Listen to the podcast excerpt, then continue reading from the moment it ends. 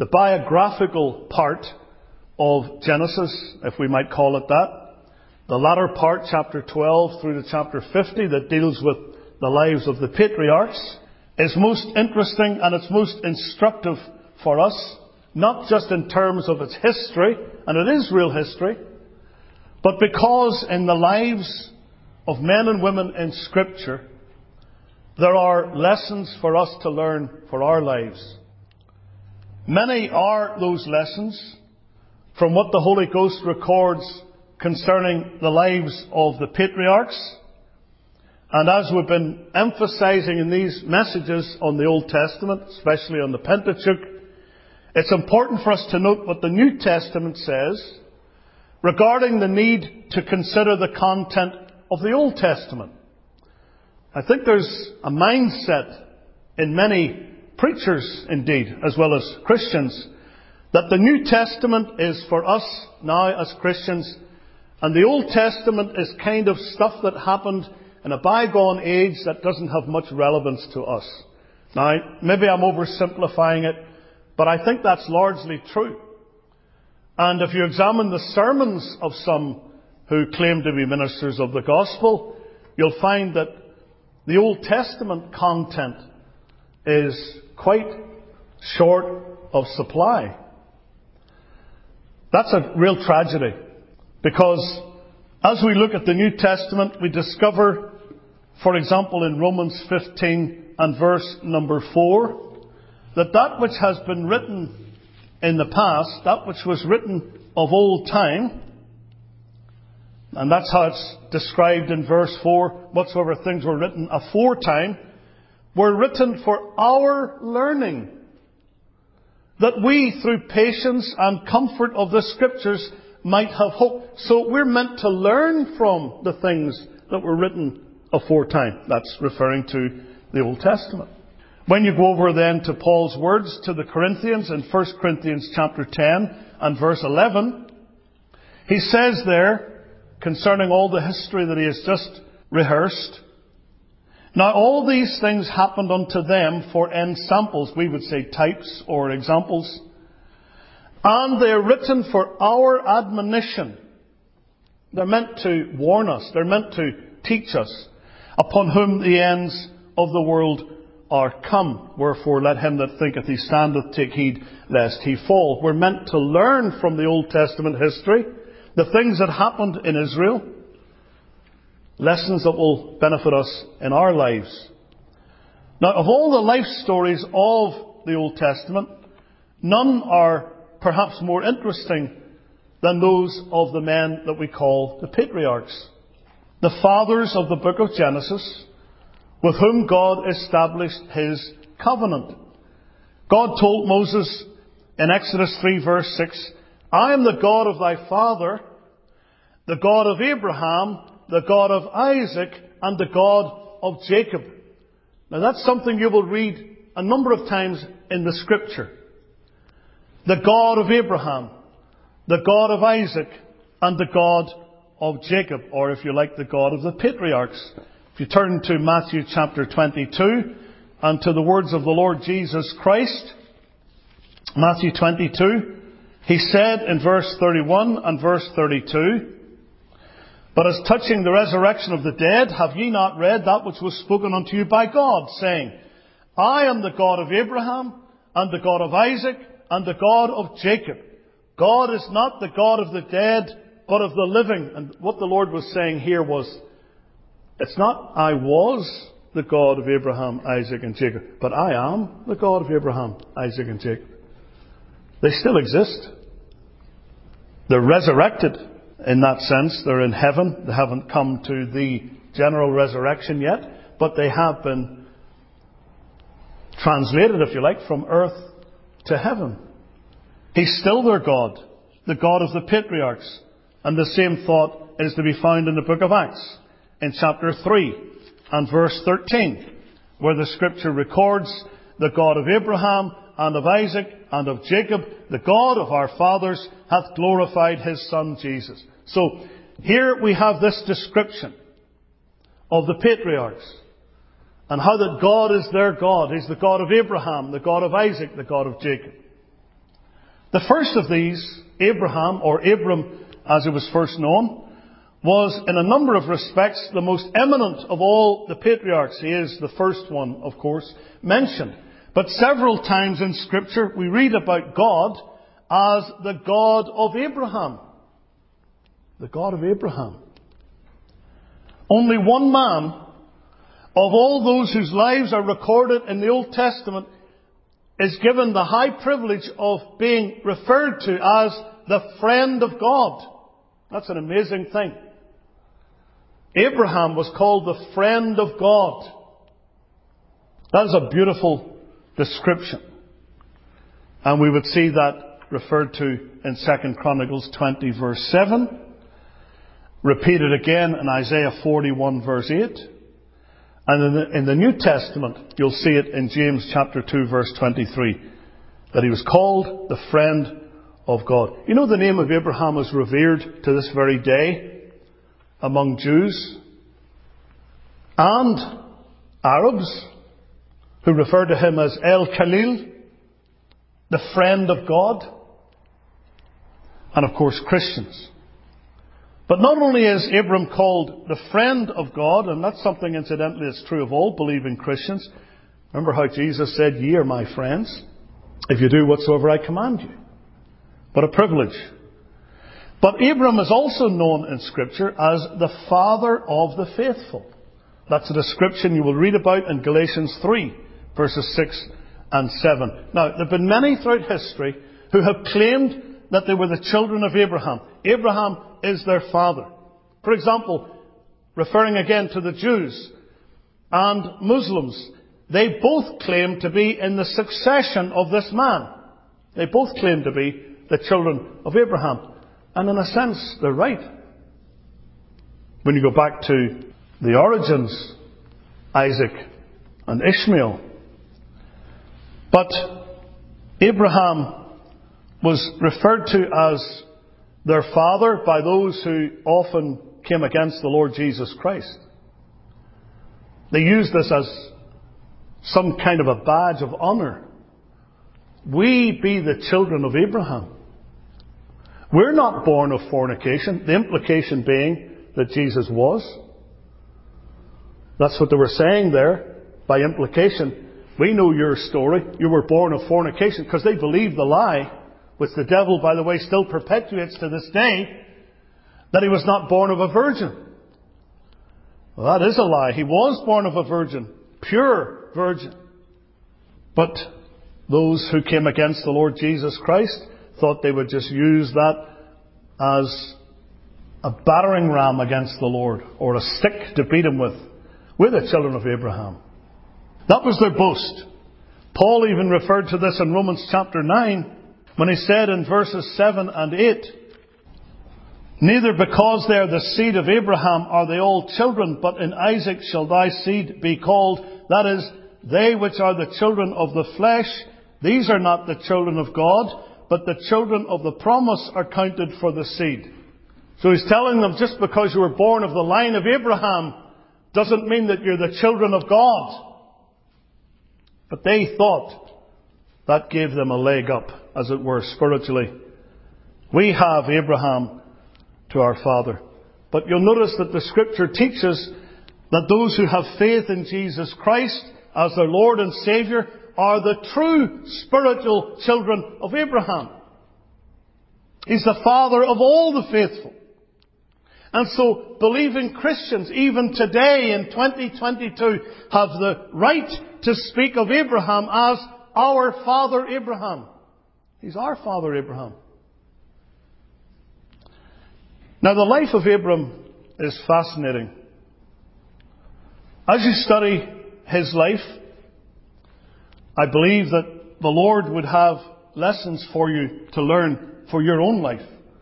Things that are of great benefit and blessing for you to learn, if you're truly the Lord's, from that which took place in his experience. We already referred in a former message to the fact that Abram was justified by faith.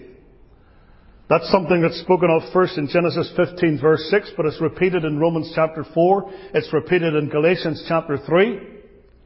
Abram was justified by faith. How are we saved? Romans 5:1. Therefore, being justified by faith, we have peace with God through our Lord Jesus Christ.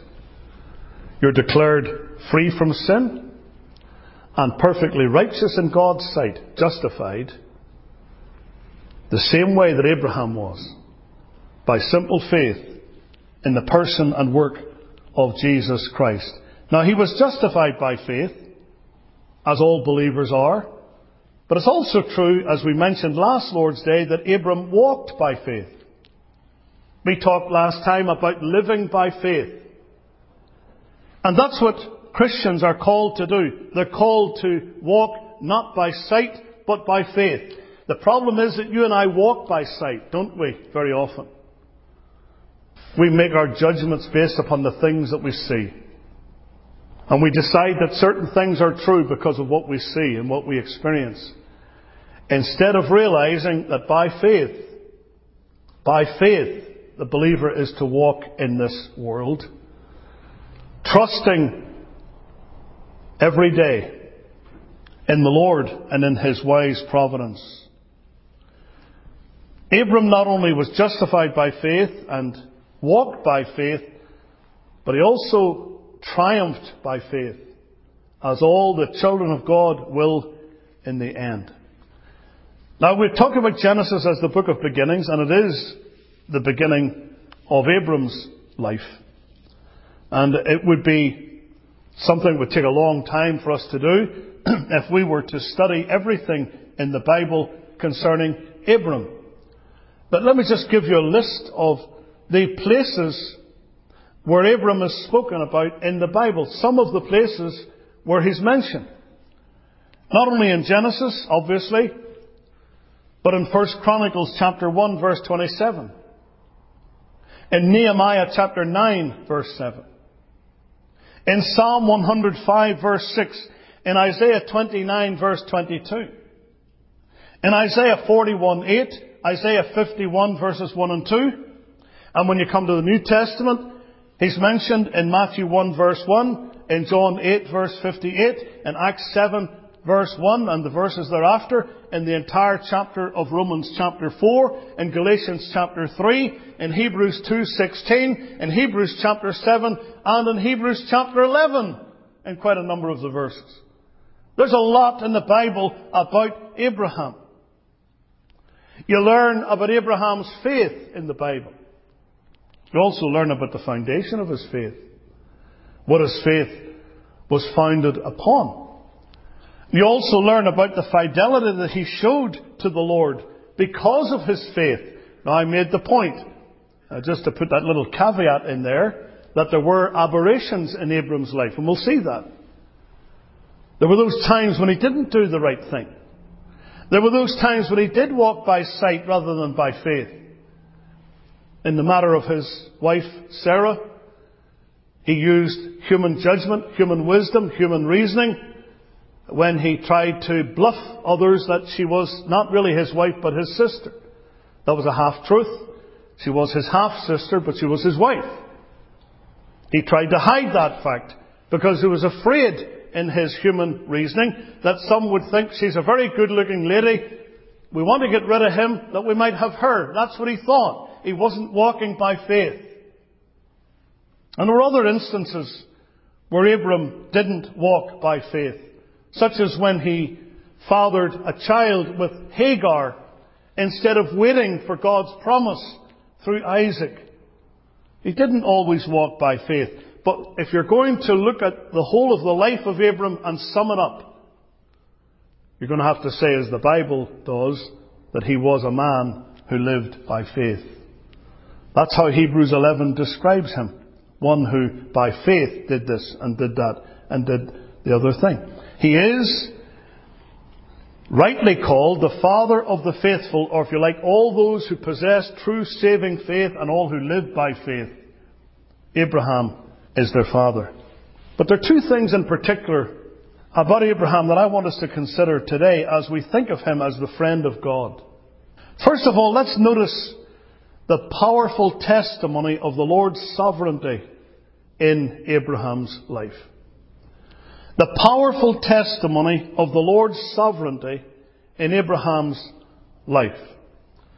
When you look at Abraham, you see a character in whom by the grace of God there is much to admire. We don't admire any man because of who he is in himself. But we can admire the grace of God in him. And that's certainly true of Abraham. When we come to the New Testament, we see that the Apostle Paul confessed, "But by the grace of God I am what I am." And every Christian has to say the same thing. I am nothing but by the grace of God. By the grace of God I am what I am. Paul, you're a mighty man. You're a mighty man of prayer. You're a mighty preacher. You're a mighty missionary, a mighty evangelist. Yes, but by the grace of God I am what I am. To God be the glory. Great things he hath done. By the grace of God, Abraham was what he was. We see certain characteristics in this man's life. But in saying these positive things, we admire the grace of God in him. Because God's grace made Abram what he was. Now, look at these biblical descriptions of him. He's the friend of God. He's the father of the faithful. But you'll also discover that God describes him at times as Abram, my servant. And what I want to mention about Abram that's part of this powerful testimony of the Lord's sovereignty in him is that he was a redeemed man. God saved him by grace. And friends, that's how everyone who is saved. By grace alone. Saved by grace alone. This is all my plea. Jesus died for sinful men, and Jesus died for me. It is the grace of God that has redeemed us.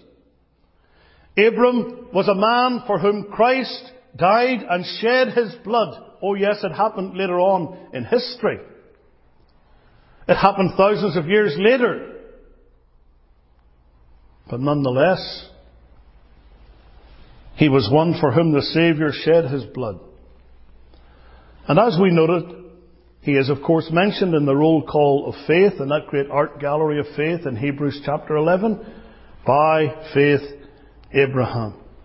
And yet the beginning of his history illustrates to us the sovereign grace of God that was manifested to him. Because Abram's beginning, his history, is to be traced to the house of idols in Babylon. Go back to Genesis chapter 11. We see that the narrative begins here in a place that's called in chapter 11 verse 28, Ur of the Chaldees. Ur of the Chaldees. That's a place that is also known as Mesopotamia in the Bible. It was on the other side of the river Euphrates. And as you read your Old Testament, you come to the book of Joshua, and you have the history there of the Lord's people coming to possess the land. In that latter part of Joshua, in chapter 24, there's a reference to Joshua, who was the successor of Moses, gathering all the tribes of Israel to a place called Shechem. And he called for the elders of Israel and for their heads, for their judges, for their officers, and they presented themselves before God. And notice, Joshua 24 verse 2. And Joshua said unto all the people, Thus saith the Lord God of Israel, Your fathers dwelt on the other side of the flood. In old time, he's referring to the river Euphrates. Even Terah, the father of Abraham, we meet him in Genesis chapter 11, and the father of Nahor, and they served other gods. Then you come to verse 3. And I took your father Abraham from the other side of the flood, and led him throughout all the land of Canaan, and multiplied his seed, and gave him Isaac. Now think about this. Abraham came from a house of idolatry. He's included in that group of people of whom it says, and they served other gods. Abraham was an idolater. And that is further mentioned, by the way, in the sermon of Stephen in Acts chapter 7, where he says in verse 2, "Men, brethren and fathers, hearken, the God of glory, the God of glory appeared unto our father Abraham when he was in Mesopotamia, before he dwelt in Haran, and said unto him, Get thee out of thy country from thy kindred, and come into the land which I shall show thee." The God of glory appeared unto Abraham, to an idolater. Abraham wasn't seeking after the Lord. Abraham wasn't interested in the God of Israel. He wasn't interested in the true and living God. Abraham was an idolater. He was a lost sinner in darkness. He didn't know God. But the God of glory appeared unto him. Friends, that's sovereign grace. That's distinguishing grace. And that is what the Lord does in every age. When He speaks to the hearts of people and awakens them to their need, the God of glory appears to them. Not in any visible form, but He comes to them in the Scriptures. He comes to them in the Gospel. He opens their heart to the truth. He brings them to repentance and faith, so that they can say, like the Ephesians, that there was a time when they were without Christ, and without God, without hope in the world. But now in Christ Jesus, ye who sometimes were far off are made nigh by the blood of Christ. Abram was a man who was redeemed. And by the way, in Ephesians chapter 2, it's quite clear in the context of those verses where it speaks of the grace of God that Jew and Gentile are bought by the same blood of Christ. They are made one in Him. There's not a salvation for the Jews and a different kind of salvation for the Gentiles. This idea that one is an earthly people and the other is a heavenly people is a lot of nonsense. Spiritually, that is. God has one people in terms of salvation. Yes, God has a purpose for national Israel. I don't deny it. But He doesn't have some sort of a separate plan for them that involves them living in some different place eternally from the Gentile believers. We're all one in Christ Jesus. In Christ there's neither Jew nor Gentile, Jew nor Greek, bond nor free, male nor female. We're all one in Christ Jesus.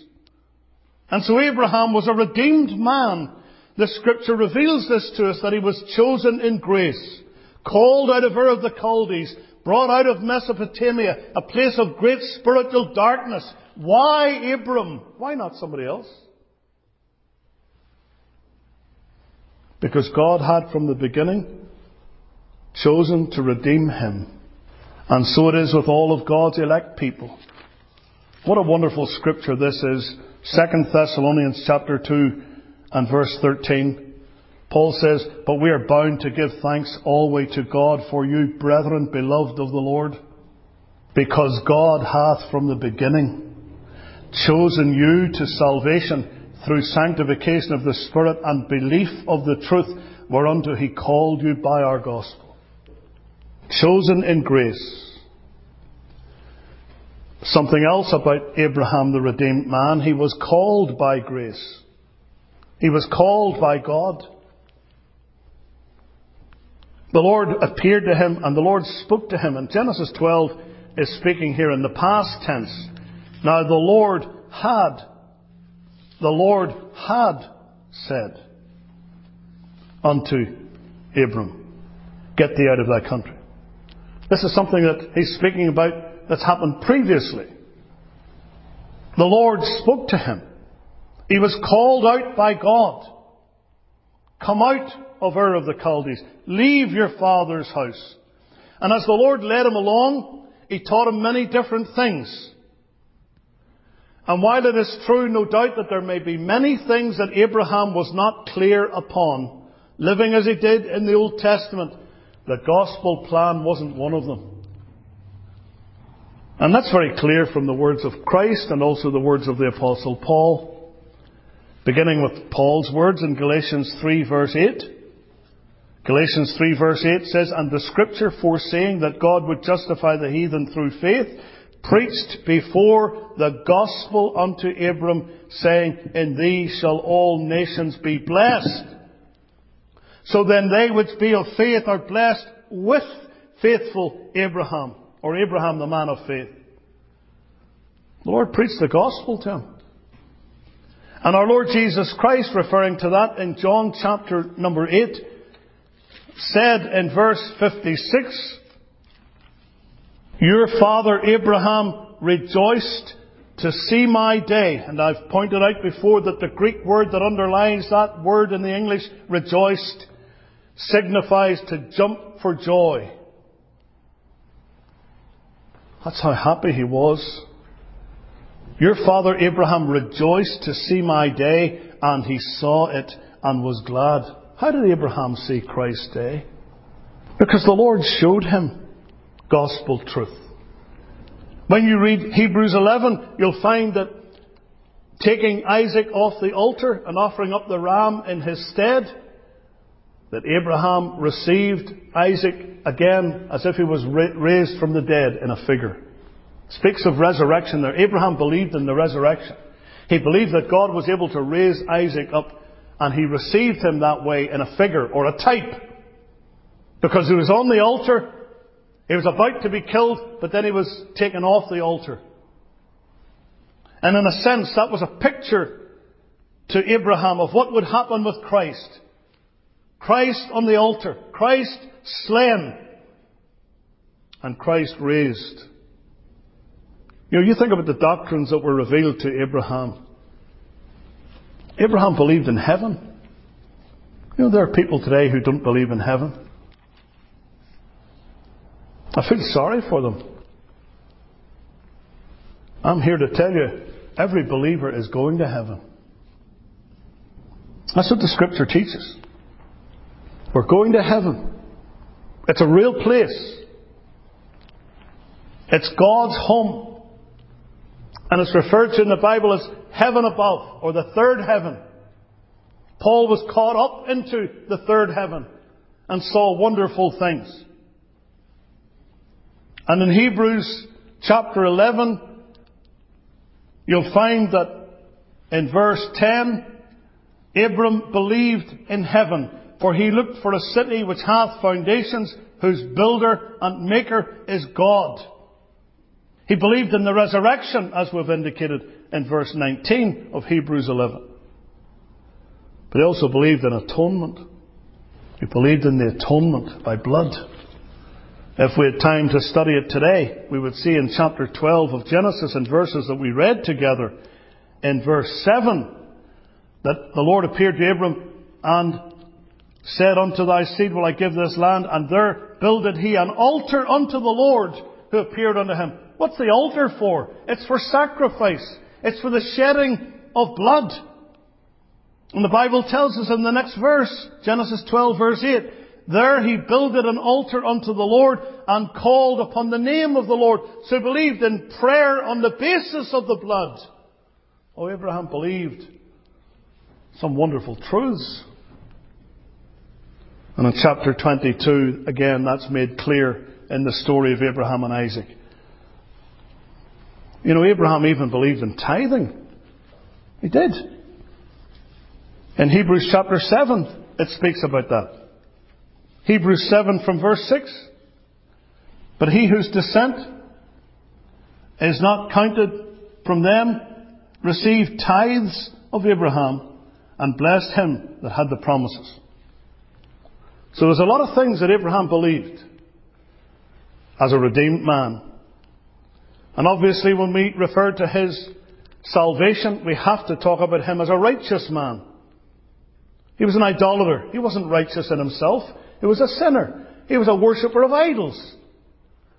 But the Lord accounted him righteous Compare Genesis 15 verse 6 with James 2 verse 23. And then you go to Romans chapter 4 and you'll see that it's made abundantly clear there by the apostle that Abraham was justified by faith. Righteousness was imputed to him. Here's what he says. What shall we say then that Abraham our father, as pertaining to the flesh, hath found? For if Abraham were justified by works, he hath whereof to glory, but not before God. He would be able to boast if he was saved by works. But he says not before God. No. For what saith the Scripture? Romans 4 verse 3.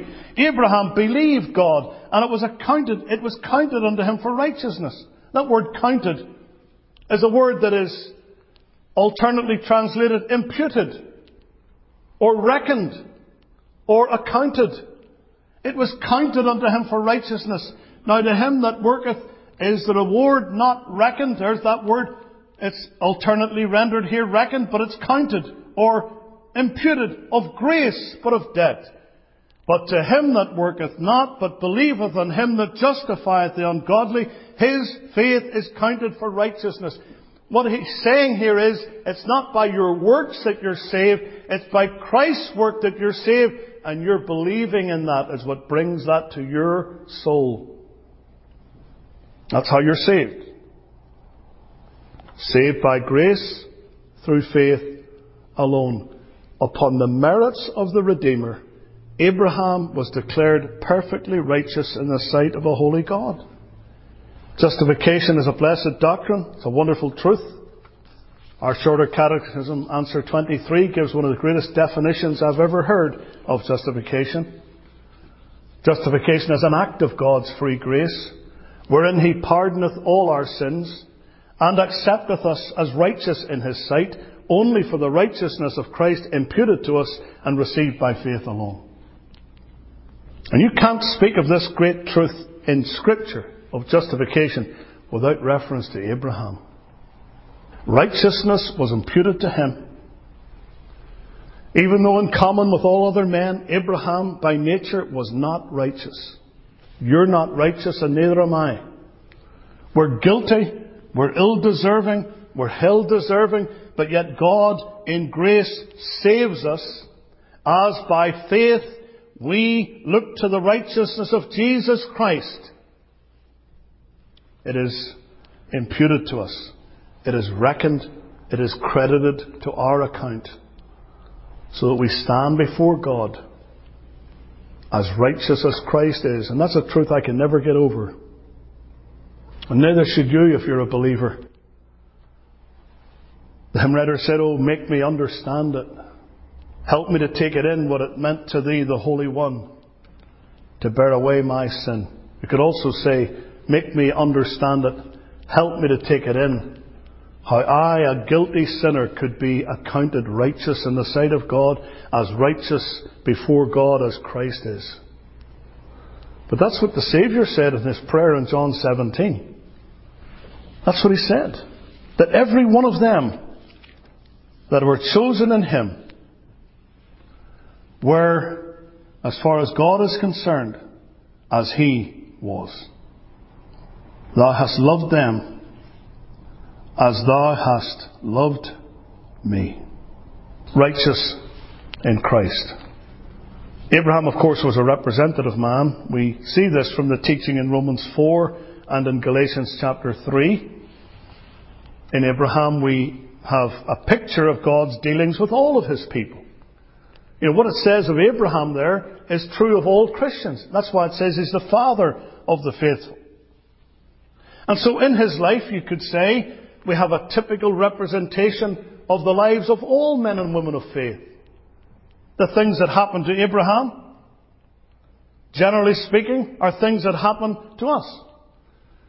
You look at Abraham's life and God's dealings with that man, they foreshadow, do they not, His dealings with us as believers in Christ. We can see ourselves in him.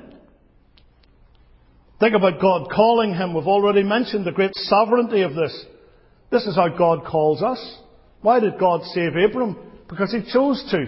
Why did God save you? Because He chose to. There's nothing in you or in me that makes us to differ from somebody else. Not because you're born in a certain place to a certain family, or that you weren't born to a certain family, or you have a certain pedigree, or you don't have a certain pedigree. It's nothing to do with any of that. The sovereignty of God is the sole reason for our salvation. We're saved because He chose to save us. And the trial and the testing of Abraham's faith, and even the failures that we've already mentioned that he showed as a believer, they are reminiscent, are they not, of the believer's experiences. Who among us has not failed? Who among us has not done or said or thought things that were wrong, even since the day we were saved? Do we not have to confess that we fail the Lord on a daily basis? All the time. Isn't that what James said? In many things we offend all. All of us are guilty. We don't want to sin, but we do sin. We want to live for the Lord better than we do, but we don't. And we lack in certain areas. And as we've been learning in some messages we've been listening to recently, we struggle. We struggle. But that's the great thing about a believer. And that's one of the marks of a believer. He does struggle. Wouldn't it be far worse if we didn't struggle? Give in to sin at every turn with abandon. Don't care what God thinks. Don't care what His Word says. Just live for the devil. Now that's not what the believer does. The believer, like Abram, might fail betimes, but the general tenor of his life is that he has faith and trust in God. Arthur Pink has a very good commentary on Genesis. I qualify that, of course, by saying that it's full of dispensational rubbish, which Pink later came to abandon. But the typology and some of the teaching in there is absolutely wonderful. Tremendous study in Genesis. And Pink, in his commentary, said, quote, "To read most profitably the record of Abraham's life, we must see in it a portrayal of our own spiritual history." Isn't that good?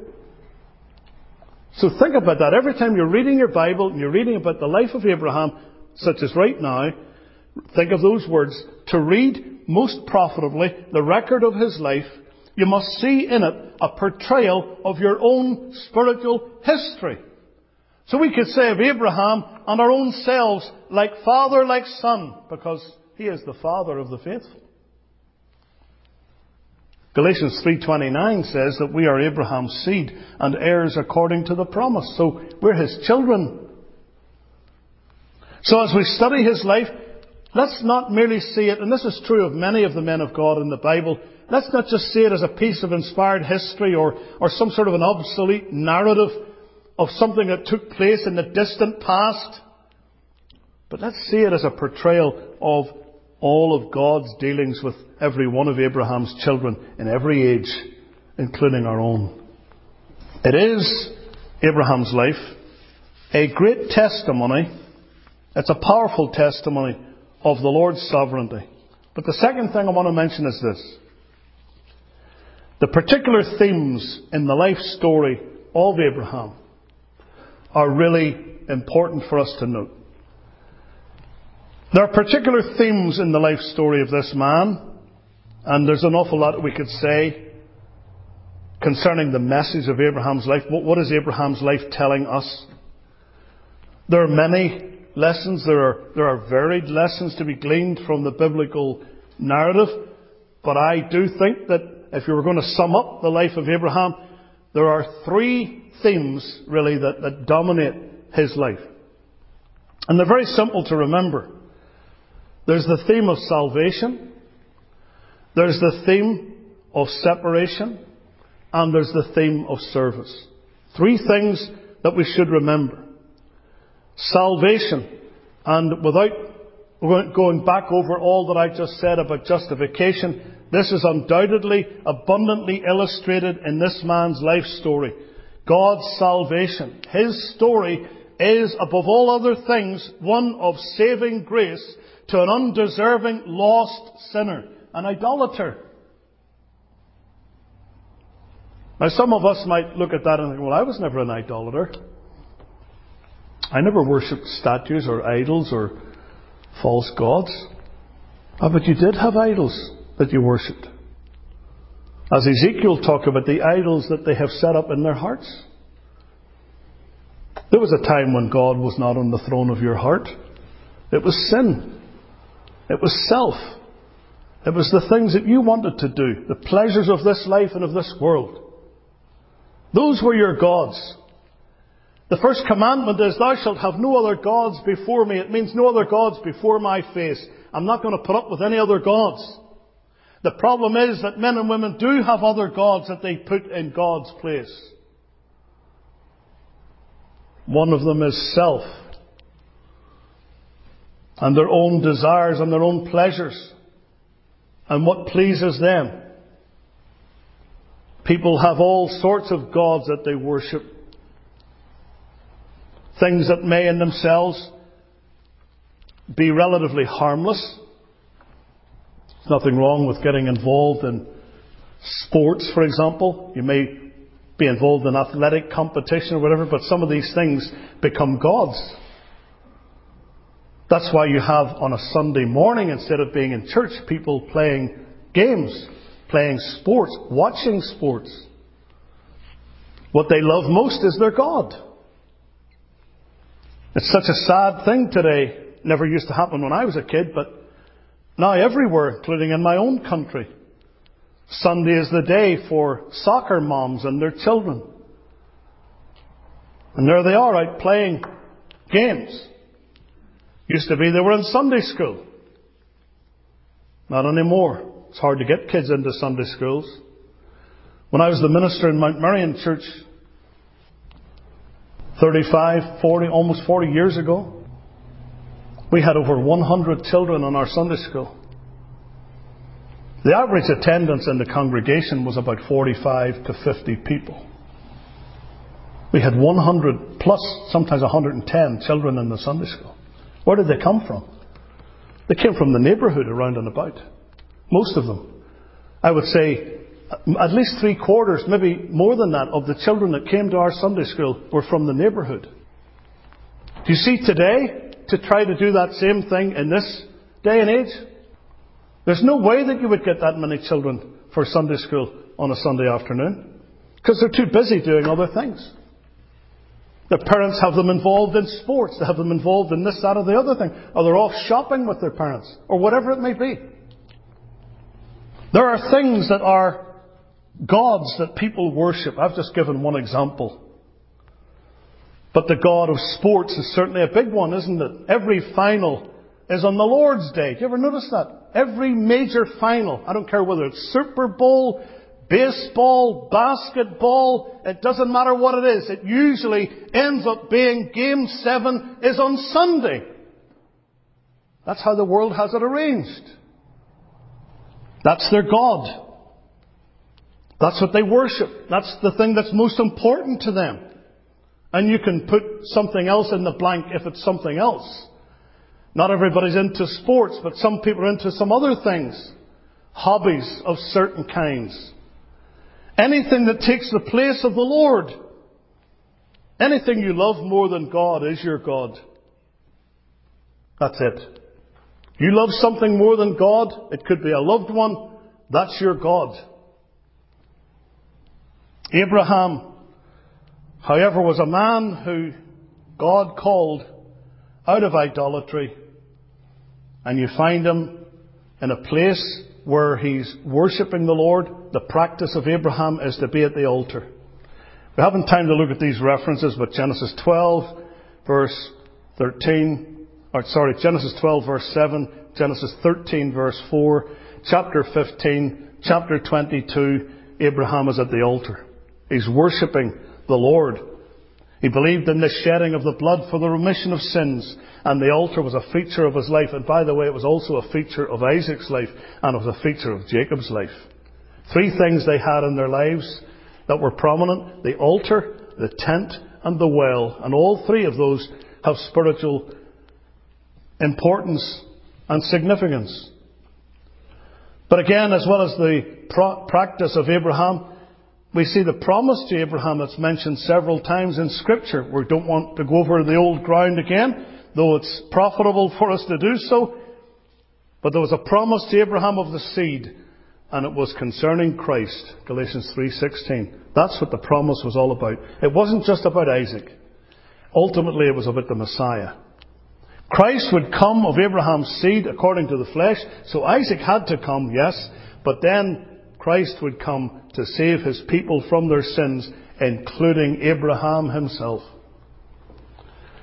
Abraham has in his life a particular theme that is emphasized. It is salvation, but also separation. That's a prominent theme, isn't it? Right from the beginning, we see it. The Lord had said, Genesis 12 verse 1, "Get thee out." Don't stay in. Get thee out. Leave. Leave your father's house. That's separation. And Hebrews 11 speaks of that he was called to go out. And when he was called to go out, he obeyed, not knowing whither he went. And Abraham really illustrates for us the heavenly calling of all those that are in Christ. We're to be like him. We're to live as strangers and pilgrims in the earth. Now, the Lord doesn't want you to go buy a fancy tent and move your tent all around, literally speaking. Now, we have to be very careful when we're reading the Scriptures that we don't read into it something that's not there. Some people might think, well, there's a place in the Bible where the Lord told this man to give away everything that he had, give away all his money, and go and just live without any money. And so I'll do the same thing. The Lord hasn't called you to do that. What the Lord has called you to do, however, is to live loosely by the things of the world. What the Lord has called you to do is to live in a tent spiritually, in this sense. People who lived in tents, just like today, Bedouin Arabs in the Sahara Desert, they're always on the move, aren't they? They're always on the move. From place to place, they'll find an oasis, and then they move from that oasis where there's water to some other place where there's water. But they're always on the move, pitching their tent, lifting their tent pegs, moving to another place. That's how we're to live in this world, as if we're in a tent. We're not staying here. We're not remaining here. We're on the move. Pilgrims and strangers on the earth. That's what believers are called to be. And the separation that Abraham was called to involved, you will note, right at the start, the breaking of even fleshly and family ties. Now, he wasn't altogether obedient at the start. You'll notice that. Because the Lord didn't say, I want you to bring with you Lot, and I want you to bring Terah, and so on with you. No. That shouldn't have happened. The latter part of Genesis 11 shows us the delay that there was in Abraham's obedience. And by the way, that word that's there means delay, interestingly. He was brought to a place of delay.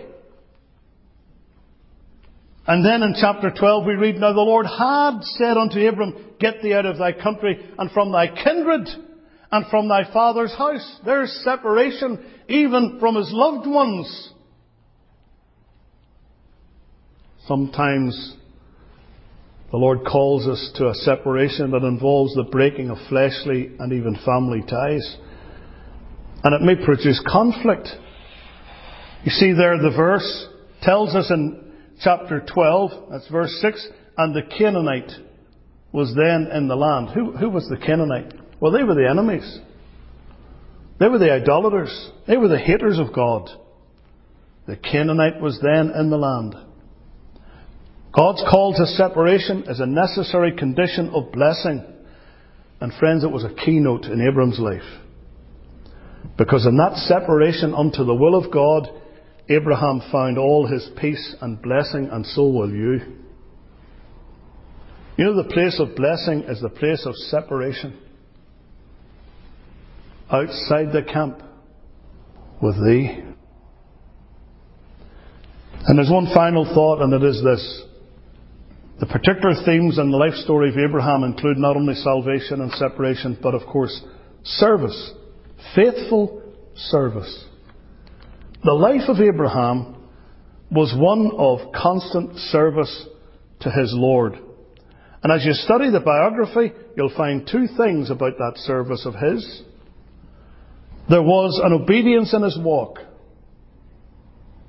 where he was going in God's way. It's emphasized there in Hebrews 11. He was called to go to a place which he should after receive for an inheritance. The Lord did not show it to Abraham right away. So some people think that when the Lord calls you to do something, you have to know exactly what it's all going to look like in 10 years' time. But that's not how the Lord works. The Lord calls us to do His will today. And tomorrow He'll reveal to us what it is we're to do then. Sufficient unto the day is the evil thereof. A lot of times we want to live our lives in advance. Now, of course, there's a sense in which you should plan. There's a sense in which you should provide for the future. But not in any way that doesn't take account of the fact that the Lord may change your plans. There's to be an obedience in our walk. And as well as that, there was an offering in worship by Abraham. That is illustrated in the fact that he was often seen in prayer and at the altar seeking the Lord. Abraham was a man of prayer. I know that the Lord would make us to be men and women of prayer, walking by faith, living a life in communion with God. Abraham's service to the Lord and for the Lord is a great challenge to us. I remember as a young teenager being told by another believer, an older fellow, said, you know, the Lord has not called you to salvation just so that you might go to heaven.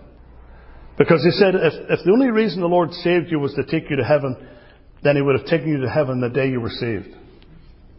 But he said He's actually called you to serve. You're saved to serve. And I never forgot that. Saved to serve. We haven't just been called to go to heaven. Thank God that's where we're headed if we're the Lord's. But we're here to serve. We're here to do the Lord's business. In the window of a store somewhere in the UK, there was a sign prominently displayed in large capital letters. And it simply read, "Business below - residence above." What did that mean? Business below, residence above. Well, it was simply the owner's way of telling you the bottom part of this building is the store. That's the business. And we live upstairs. So if you want to get in touch with me, that's our residence above the shop. And by the way, that's a very common thing. It used to be a very common thing in the UK where someone owned a little mom and pop place, and they would live upstairs and the business would be down below. But I thought about that. Business below, residence above. Isn't that the believer? I'm here on business for my King. My business is here and now. I'm here to work doing the Lord's business as long as I'm down here until I'm called to go higher to my residence above. Business below, but with a mind to the residence above. We're headed for heaven. That's how we're to live. Spurgeon has a tremendous reading in one of his devotionals that I was reading one day when my wife was very low in the hospital. And she was very low. She'll not mind me saying this if she's listening. But that day she said to me, "I just want to die and go to heaven." And Spurgeon's reading in the checkbook of the Bank of Faith was along the lines of, "I shall not die, but live and declare the works of the Lord." And in that devotional he said, "I am immortal till my work is done." See, we're here on business for the Lord. We have a work to do right here. And we're not going to that residence above until that work is done. So friends, let's get busy for the Lord, until we're called to go higher to that city that hath foundations, whose builder and maker is God, The one that Abraham was looking to, let's in the meantime be living as strangers and pilgrims on the earth and serving him, making every moment count in the service of our God. May the Lord help us so to do, for his name's sake. Amen.